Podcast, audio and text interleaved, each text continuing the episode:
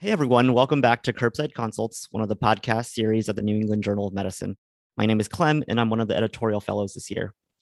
Today we are interviewing Nick Shaheen, professor of medicine and chief of gastroenterology and hepatology at UNC Chapel Hill.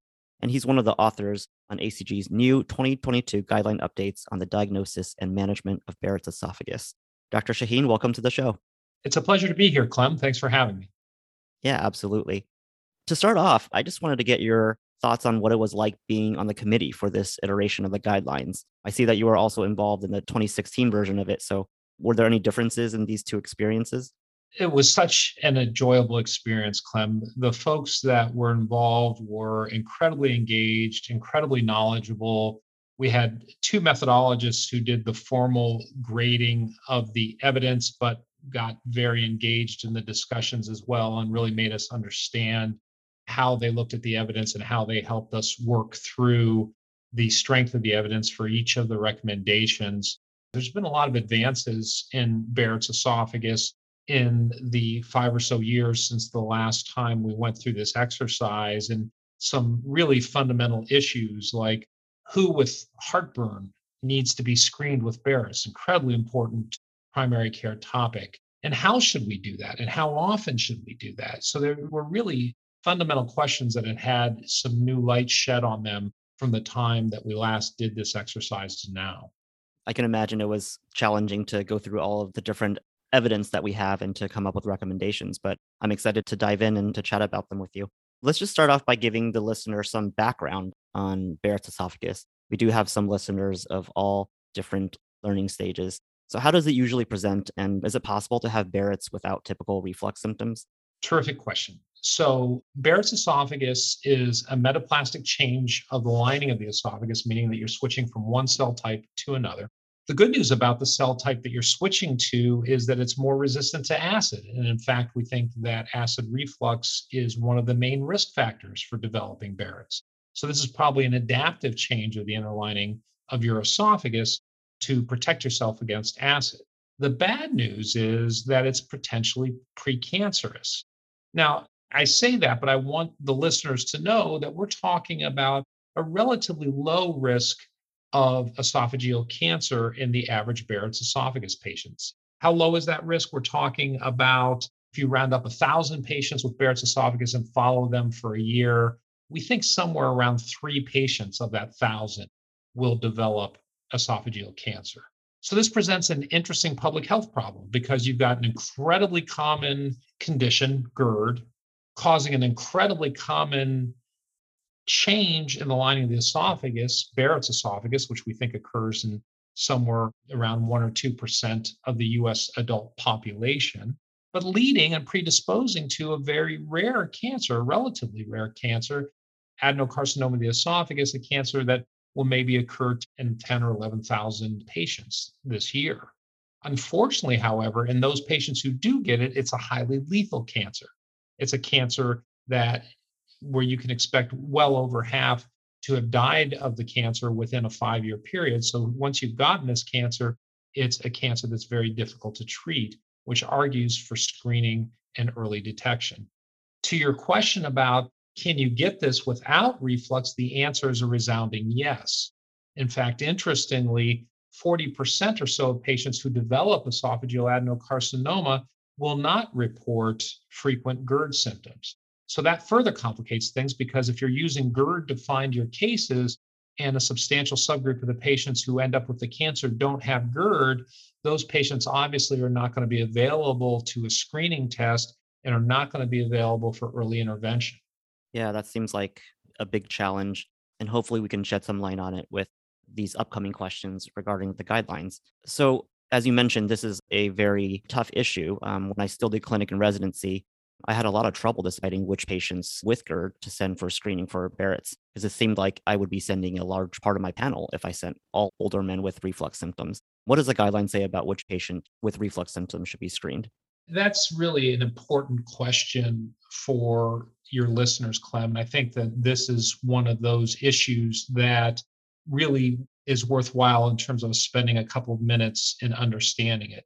You hit the nail on the head. If we send everybody who has heartburn for a screening, we're going to fill up our units, our endoscopy units, with people who are coming in who are, in general, relatively low risk folks. So we try to stratify risk a little bit further using the other things that we know about Barrett's esophagus and the risk of Barrett's esophagus. We've already talked about one big risk factor that's chronic GERD symptoms. So we're talking in general people who've had reflux symptoms, most commonly heartburn, for five or more years. We're additionally looking for three or more other risk factors. And these risk factors include male sex, age. People over the age of 50 have higher risk of Barrett's than those under the age of 50. Tobacco smoking, obesity, family history of Barrett's or esophageal adenocarcinoma in a first degree relative. And finally, and this is one that we talked a lot about in terms of formulating these guidelines, white race. Now, this is an issue. We didn't put this in lightly, and we actually wanted to avoid race as a risk factor because race is a social construct. It's not a biological construct. Unfortunately, the data we have available to us does not delve deeply enough into what is it about being a white race that causes you to be of elevated risk. But the risk is quite pronounced. So our two choices were to leave this out as a risk factor because we don't completely understand the genetics, which we thought was probably not the right thing to do given what a strong risk factor it is, or to put it in acknowledging that it doesn't really explain what we wanted to explain, which is what are the genetic and other risk factors that are within that that really explain the elevated risk. So I'm hopeful that as time goes, and we're seeing it already, there's some very interesting um, data about the various genetic predeterminants for both this condition as well as esophageal adenocarcinoma that will be able to address this with a better, more finely pointed answer. But for now, at least, white race is one of the risk factors that we list. Got it. And I appreciate your very thoughtful explanation of why that was included because as we all know, inclusion of race as a risk factor for different things, including screening, is now a very hot topic in medicine. So, what about the patients that do not have chronic reflux symptoms? Does the guideline say anything about these patients? That's a terrific question. And as I mentioned before, we're losing 40% of these cancers because they're happening in non GERD patients. So, it would be wonderful for us to be able to give guidance about the patients who don't have reflux symptoms but deserve screening. Unfortunately, the data aren't there for us to be able to make that kind of recommendation. And this is a very layered issue, though, Clem, because part of the problem is that we have a relatively expensive screening test, upper endoscopy, that we're using to try to avoid a relatively low incidence cancer. And one of the things that we'll talk about in a second here is that we're developing some other screening tests that were actually for the first time endorsed in these guidelines to perhaps allow us to broaden screening. So there may be a time, it's not in these guidelines, but there may be a time when we recommend that patients who don't have GERD but have other risk factors will be eligible for screening. Some of these new technologies seem very foreign to me, so I'm excited to talk about them with you.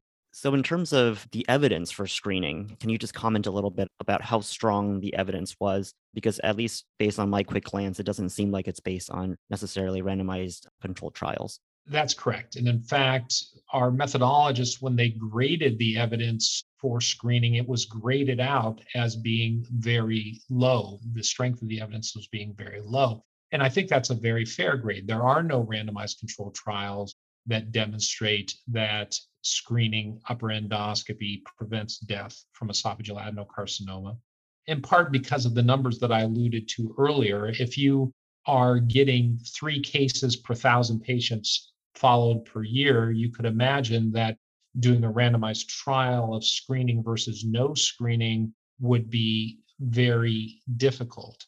In England, there has been an attempt to do this, which I believe ended up underpowered, in part because folks in the non screen group cross over a fair bit. There's a lot of endoscopy that goes on in GERD patients, and keeping a group who is unscreened from having the exposure that you're measuring can be quite difficult. So the data that we're relying on are things like case control studies where they'll look and see amongst the patients with unresectable esophageal cancer what was the likelihood that you had a screening endoscopy to try to infer the protective effect of a screening endoscopy. In general, the data suggests that those who are screened are less likely to develop unresectable cancer, develop cancer that is diagnosed at an earlier stage than those who aren't screened. So there is some circumstantial evidence that does suggest that this is protective, but it's far from as strong as we'd like it to be. And frankly, I don't know if we'll ever be completely satisfied with what we have. Something interesting that was mentioned in the guideline was that some patients that are more likely to undergo endoscopy for refractory GERD have features that are very different from those who have Barrett's esophagus. For example, they're more likely to be younger and female. Why do you think this disparity exists? It's a terrific question. And you're right in that when you look at utilization of upper endoscopy and then you look at the risk factors for Barrett's, it's a very poor match. The, the people that we're scoping many times are not those at high risk for Barrett's esophagus or esophageal adenocarcinoma. And many of the people who are at high risk never get endoscopy. I think part of that has to do with patterns of healthcare utilization being different than the epidemiology of the disease. This is a disease, as I mentioned before, of older white male smokers. And many times, these are not the folks that are going to their primary care docs for preventive care, who might even be in the realm of considering getting a screening test. In fact, many of them, when they get diagnosed uh, with their cancers, don't have a doctor at all and they come in presenting with dysphagia that is from the cancer itself so we've missed our opportunity at an early intervention. That's unfortunate and hopefully podcasts like ours and other educational material can help spread the word about screening for these patients. So like screening for colorectal cancer it seems like there are many modalities that we can use to screen for barrett's and you alluded to this earlier. Can you describe some of these modalities especially some of the newer ones that our listeners might not be familiar with? Certainly. So, in the previous iteration of these guidelines, there was a single screening exam that was endorsed, which was screening per oral upper endoscopy. Now we have more screening tests at our disposal. The single most commonly used one is still per oral upper endoscopy, but there is a substantial amount of data now suggesting that unsedated transnasal endoscopy with an ultra thin endoscope is quite accurate at identifying Barrett's esophagus. And that's a test that can be done in just a few minutes. It can be uh, done without the need for any systemic sedation. So the patient doesn't need to bring a driver with them. It's not offered in too many places, unfortunately, because it does take some skill on the part of the endoscopist, but it can be done with a neonatal scope, which many units have. And that is a very adequate and good screening test. Perhaps the most interesting one is a novel one that really we didn't even discuss much in the previous iteration of these guidelines, but has recently had a fairly large amount of high quality data come out about it which is a swallowable non endoscopic capsule.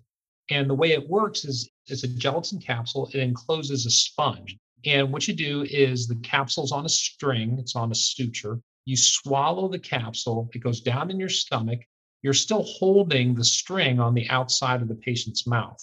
And the capsule dissolves in five minutes in the stomach. The sponge pops out, and then the sponge is retracted back through the esophagus, collecting cells, essentially sweeping the inside of the esophagus for cells, which can then be assessed after they've gotten off of the sponge to look for markers of either Barrett's esophagus or, as time goes on, we hope and expect dysplasia as well. So this is a wonderful way to think about screening because it could be a point of care test that could happen even in primary care and might allow us to screen lots more patients. It also should be much cheaper, at least in its initial iterations now that are showing up in the US market.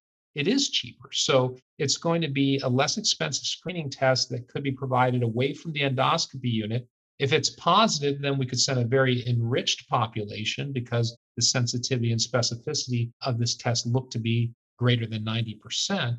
So we could be harnessing that small subgroup who should then go on to get and the more expensive test to confirm the diagnosis. Yeah, that's amazing. When I was reading about this, it really changed the way that I saw screening. Do you see this sponge capsule being used in primary care by generalists, or do you think it's something that still takes a proceduralist to sort of be trained to do? It's really easy to do, Clem. I've had it done myself to myself by one of my study coordinators. Um, and it's easy to administer. It's not a difficult test on either end in terms of preparing to do it or once you've gotten the sample back out. It's a very low risk test. And in fact, the folks that invented it, who are in Cambridge, England, uh, a woman named Rebecca Fitzgerald has kind of been the mastermind behind all this, recently published a very large randomized controlled trial in primary care practices in the UK and demonstrated in thousands of patients that she could greatly increase the yield of diagnosing Barrett's esophagus when compared to practices that were doing the usual standard of care endoscopy screening. I had compared screening for colorectal cancer for, but unlike that type of screening, repeat endoscopy is not recommended for Barrett's if the initial screen is negative. Can you just elaborate on the rationale behind this? I'm glad you hit on this, Clem, because this is a really important teaching point for your listeners we're very used to the paradigm in the United States that screening tests need to be redone on fixed intervals because that's the way we do them for so many other things. If you're getting mammography, if you're getting colonoscopies, if you're getting pap smears, the only real question is what interval will they be repeated on as opposed to do you not repeat them again? Barrett's is different. And the interesting thing about Barrett's is that it appears that once you've had reflux for several years, three to five years, when you look in the studies, the likelihood of developing de novo Barrett's, if you haven't developed it by then, is incredibly low, well less than 1%. And when I tell patients this, they look at me with a little mistrust. Well, aren't you going to check me out? Don't I need to be followed, etc.? And the short answer is no, that the risks are low enough that you don't really need to be followed. And it'd be relatively rare for us to look inside again. In fact, as a pure screening test, we don't recommend it. If the patient has a change in symptom complex, let's say all of a sudden their reflux gets much worse, or perhaps they start getting dysphagia, that would certainly cause us to look in again, or they get iron deficiency anemia. But as a pure screening test and someone whose symptoms haven't changed, and let's say they're well controlled on a once daily acid suppressant, they really shouldn't be going for routine screening again. Yeah. Thank you for stressing that point. That was a new learning point for me too. And I just also wanted to note that in the guidelines, it does say that if during the initial screening, severe esophagitis is seen, Barrett's esophagus cannot be ruled out. And so those patients, I believe, do warrant endoscopy later on.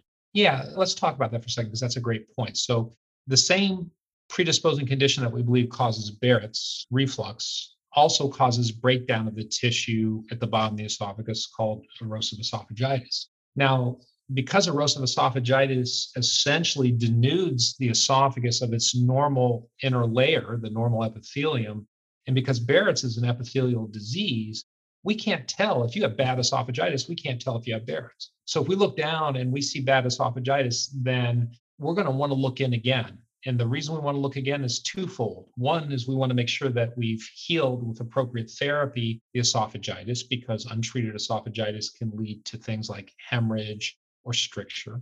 And number two, we want to make sure that once we've healed that esophagitis and we have relatively normal looking mucosa there, that there is no Barrett's esophagus. So, for those two reasons, if they do have a lot of inflammation, we will ask them to come back and get scoped again.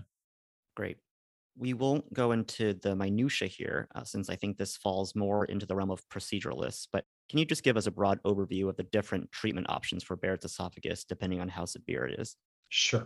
I think the important take home point for your listeners is that we can make an early and very effective intervention in Barrett's that will in the vast majority of cases, stop people from getting cancer. I wouldn't have said that even 10 years ago.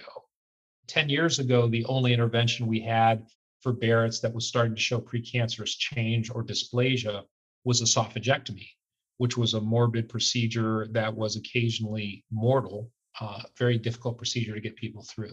In the last 10 years, we've had the relatively rapid development of endoscopic therapies, including freezing therapies, burning therapies, a variety of different tissue removal therapies, all of which have the same idea in mind remove the inner lining of the esophagus, let healthy stuff grow back. And the central observation here is that if you injure the Barrett's and give rigorous acid suppression, what comes back is not the Barrett's. What comes back is normal esophageal lining. And if we can cause that change throughout the entirety of the Barrett's, we're going to lower the risk of that patient ever developing cancer in that Barrett's by greater than 90%. And there was a landmark study in New England Journal about a decade ago that demonstrated that you could get rid of the Barrett's and cause a remarkable reduction in cancer risk in these patients who had Barrett's and precancerous change in their Barrett's. But the important thing for most folks to know is that this isn't a futile attempt to find patients with Barrett's because we don't have anything good to do for them. We do have very good things to do for them if they're developing precancerous change, and we can radically change their outcomes you bring up a perfect segue because you had mentioned acid suppression. So a lot of our listeners are probably familiar with using acid suppression or high dose sort of PPIs for peptic ulcer disease. What is the role of this dosing in Barrett's esophagus and what sort of regimen should they be on? Yeah, that's an important question because you'll see folks on both sides of this. This is what we know there are some data that suggest that patients who are on a PPI are less likely to progress to precancerous changes in their Barrett's or cancer itself than those maintained on an H2 blocker or nothing. On the other hand, there aren't good data to suggest that extremely high doses of PPI will stop you from getting cancer in your Barrett's. There was a recent study out of the UK called the Aspect trial that suggested that high dose, really high dose PPI plus an aspirin might give you a little bit better outcome. But interestingly, it wasn't primarily in cancer, it was actually in overall mortality. So we don't know what to make of the data. So, for those reasons, and because we're not sure that really high doses of PPI are going to benefit our patients any more than low dose, what the current guidelines suggest is at least once daily PPI therapy chronically in patients who have Barrett's, unless they have an allergy or other contraindication to PPI use.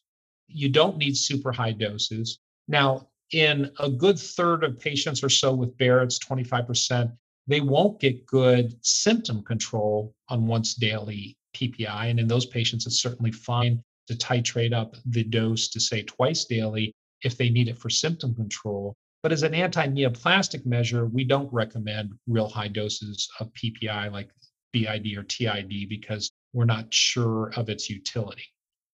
Got it. And what about other anti reflux management, such as surgery for control of Barrett's? Anti reflux surgery is quite effective at improving symptoms of GERD and decreasing erosive esophagitis. So, in patients, especially those who are not well controlled on PPI therapy, it's absolutely reasonable to think about doing an anti reflux surgery. However, the risk of cancer in the patient with regular garden variety Barrett's is so low, as I mentioned earlier, probably three per thousand per patient here. Doing an anti reflux surgery as an anti neoplastic measure, i.e., we're going to do this surgery to make it less likely to ever get cancer in your Barrett's, we don't recommend that because the cancer risk at baseline is so low, and because no study has ever convincingly demonstrated that patients who are treated with an anti reflux surgery have lower risks of cancer than those who are treated with anti reflux medicines. So, in most patients, a little bit of anti reflux medicine is going to be all they need. I think that's a great point. And over and over, we should make the distinction that perhaps the treatment of reflux might be different than the treatment for Barrett's there are certain things that we might want to do for symptom management for reflux, such as high dose PPIs or surgery if indicated, but not necessarily to prevent cancer progression in Barrett's esophagus. Dr. Shaheen, do you have any final remarks on this guideline? I would say that if there's one thing I was going to emphasize to listeners, especially those who are doing work in primary care, is that these patients are in your clinic right now. You're seeing them today. 1% to 2% of the US population has this.